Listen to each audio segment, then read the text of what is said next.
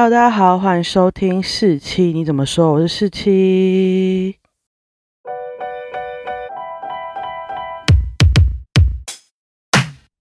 这个周末呢，去看了月老，还赶上了马志祥、九把刀跟宋云华的映后场。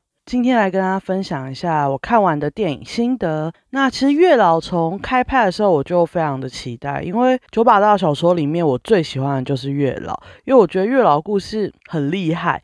厉害的点是在于它有两条感情线，然后这两条感情线呢都很深刻。很多时候很多小说啊、电影的两条感情线就觉得，感这个人渣什么之类的，就是没办法接受这两条感情线的并存。可是因为男主角死了嘛，一个是在人间的故事线，然后一个是在天庭，就死后世界故事线，然后这两个都可以感觉到他对他的对象，不管是小咪还是粉红女，都有不一样的爱吧。然后它是并存的，然后让我不觉得阿如很渣，所以我觉得这故事厉害的点就在这个地方，就这两条感情线都很深刻，然后它同时进行又不冲突。完全不会因为他实质上是脚踏两条船这件事而影响到这个故事的圆满性跟动人的程度，这样反而会让我觉得他是一个专情又可靠的好男人。那。电影版的月老呢，是从小说进行改编嘛？其实它的改编的幅度还蛮大的。它是用小说的两条感情线作为基础，但它就不会像小说一样占那么重的版面，反而是它加了鬼头城这个新角色，然后衍生出一条新的复仇线。我想他是想要丰富一下这整个故事，还有把。他们死后世界这个世界观、宇宙观更具体化，所以才加入这个线吧。但我知道好像有些人不太能接受这条线的增加，但我个人啊觉得还不错。毕竟光演爱情剧情可能会有一些单薄，因为。月老的爱情线，虽然我自己看完觉得很深刻、很感人，但可能拍出来就不会有那么动人的感觉。而且这个复仇线呢，它连带就会加入一些打斗的动作戏，我觉得可以吸引到部分的男性观众，或是那种陪女朋友来看电影的男生，他们不无聊。毕竟我相信很多人来看月老都是陪女朋友来看的，不是自己想来看的。那至少就是在一些戏份的时候，他可以感觉到一些打斗，说不定会开心点。不过我自己觉得这个复仇线收的没有很完整，我觉得他可以有更大的动机去让鬼头城感化或放弃复仇。所以我觉得加这条线是好的，可是它可以再更完善一点，这样。这部电影呢，我基本上觉得它是一如往常的非常九把刀，就是他把九把刀的北兰用的很淋漓尽致。然后我真的觉得可以诠释九把刀中北兰的人，真的是柯震东诶，他怎么可以用那么一脸那么帅的脸，然后去把这个北兰用的那么好笑？然后你会觉得哇，好啦，看他那么帅的份上就放过他。而且他的北兰又很专情，就觉得哦，怎么这样啊？怎么那么真诚？怎么那么好啊？可是他时不时又让你觉得，干这个人真的是被拦到爆。我知道很多人还是没办法接受九把刀的笑点啊，可是我觉得他的笑点跟北兰一直都蛮戳中我的笑点。就算是北兰到爆，然后带有一点地狱梗的那些点，我基本上都笑得出来。所以基本上我还是觉得这部电影的笑点算蛮大众的。像我那天看映后的时候，大家笑点都蛮一致的。那除了剧情部分呢？我觉得最让我惊讶的还是月老的特效，因为我原本以为九把刀只能拍那种很基础的校园爱情片而已，但月老本身的设定就有死后世界，就一定会有很多很多的特效场景，然后去建立那个想象中的天庭。我原本很担心，就是它建立出来之后用特效演会很烂，但真的。很不错诶，难怪可以得金马奖最佳视觉特效。我真的觉得哇，真的超出我想象的厉害。而且他在用前十分钟吧，就用那些镜头，还有几个画面，就把他的那个时候世界建立出来。就是其实我看的时候，就一秒就有想起《与神同行》，当然没有他们那么精致，但是就是我觉得哇。原来台湾想象的时候世界大概是这个样子，然后我真的觉得啦，我也很期待，但我知道不一定能发生，就是可以把这个时候世界观、这个宇宙观去衍生出新的故事，应该也会很棒。因为基本上你的特效都已经做成这样，那把它作为基底去衍生新的故事，讲一个天庭或是我们死后的故事，有点像与神同行的感觉。我觉得应该会是一个很不错的电影吧。然后在被他的死后世界观震撼的时候，我就觉得，嗯，果然不能小看九把刀的想象力。说真的，我看月老小说想象出来的天宫、天庭，这都没有电影版呈现出来那么具体跟丰盛。我觉得有一部分可能也是我自己的想象力有点缺乏了。然后再来是演员的部分呢，他们有四大主演嘛，柯震东、宋云华、王静跟马志祥，其实基本上都蛮稳定发挥的。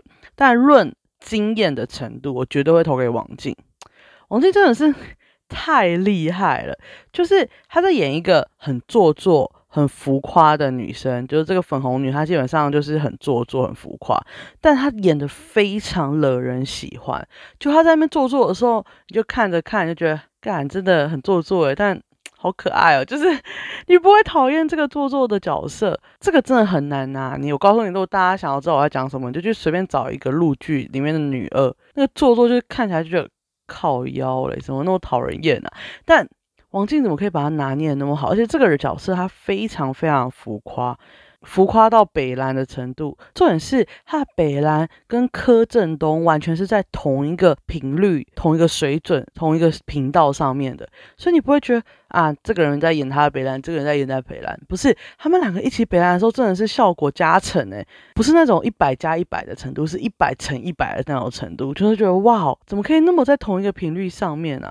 因为柯震东对九把刀的频率，这个我们已经不稀奇嘛。那些年就是这样。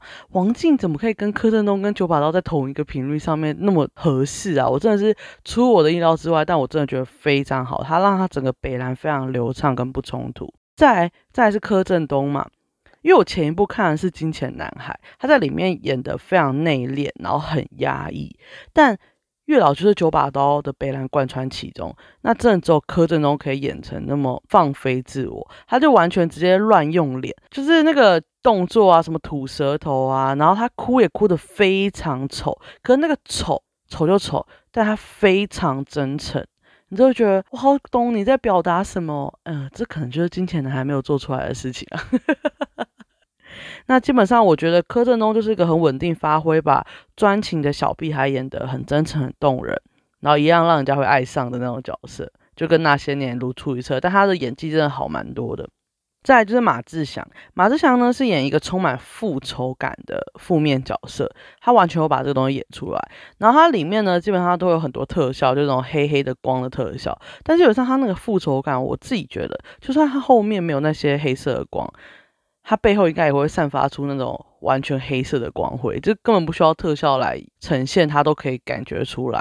然后他用一种特殊的口音来讲话，其实就让他跟其他角色有种独树一格的感觉。那他眼镜上升之后呢，也让电影的紧张感整个呈现出来，就他整个带氛围，他一个人一讲话一出现，那个电影的感觉氛围就出来，我觉得非常非常厉害。其实也就是他一个人撑起了复仇这条线，很屌。另外呢，宋雨华，我基本上在看到这四大主演的名单的时候，我超级担心他，因为我觉得他有可能会被其他三个人强大的演技吃掉。但整体看起来呢还不错，而且我记得他讲第一句话的时候，就是很像十年前看那个《我的少女时代》。还有看等一个咖啡的那个样子，那我觉得完蛋了，完蛋了，完蛋。但没有后面他慢慢就是输出之后，我觉得基本上表现的蛮平稳的，然后也非常符合角色，就是还蛮 OK 的。那再来呢，就一定要特别称赞一下剧中我自己觉得演的最最最最最好的角色，就是柯震东在里面演的狗狗阿鲁，他真的演的太好。如果你们真的想知道他演的话，一定要去看这部电影。你们才知道为什么我们全部人都在称赞他演的戏。他把所有的表情，包含微笑、得意、难过、互助、重逢的喜悦，都演出来了。对我在讲一只狗，它可以演得那么好。那我看到后来，我一度怀疑它是特效做出来的。一出戏院的时候，我马上去 Google 一下，到底这只狗是不是实际存在的？它真的存在，也太会演了吧！就是我超愿意为了他的演技起立鼓掌。那整体来说呢，我觉得《月老》是一部让你又哭又笑的电影。然后厉害的是，它会在感人的片段中加上很多笑点。可是这个笑点，你笑完之后，它不会唐突，也不会打断你那个在感人情绪下的那种感觉。那搞笑的片段呢，它也会加入一些感人的回忆。而且我觉得有些人会觉得可能他进展很快，因为这出戏后来被改编的，他的感情戏少了非常多。但因为我们这种是有看过月老小说的，你就会很容易看了几个片段，你就想起整个整部月老小说里面讲的那个动人的感情故事，就会哭得很惨。但如果你没有看过月老小说，你可能就哭不出来，觉得嗯，我大概知道故事这样发展，而不会哭。就我发现有些人就是哭得很惨。那有些人就没什么哭，但我自己是属于哭的非常非常惨那个，就是他一两个画面就让我想起了整部整部的月老小说。我可能最近就想要再回去看一次，然后又再哭一次。最后呢，我觉得月老整体就都在标准之上，不管是画面效果、剧情、演员、特效、音乐，我基本上都觉得它都是蛮好的，而且就合家观赏的爱情片，这个世界总是需要的嘛，对不对？那。虽然我那么喜欢，但可能会带一点书名的滤镜。我就觉得它就是普遍都还不错的一部电影。那光是娱乐剧情片来说，它绝对是合格的。所以我自己非常推荐大家去看。但基本上我觉得这部戏一定会破亿，所以我自己也没有很担心。好，那我这次讲的月老的电影心得就到这里结束喽。我们下集见，拜拜。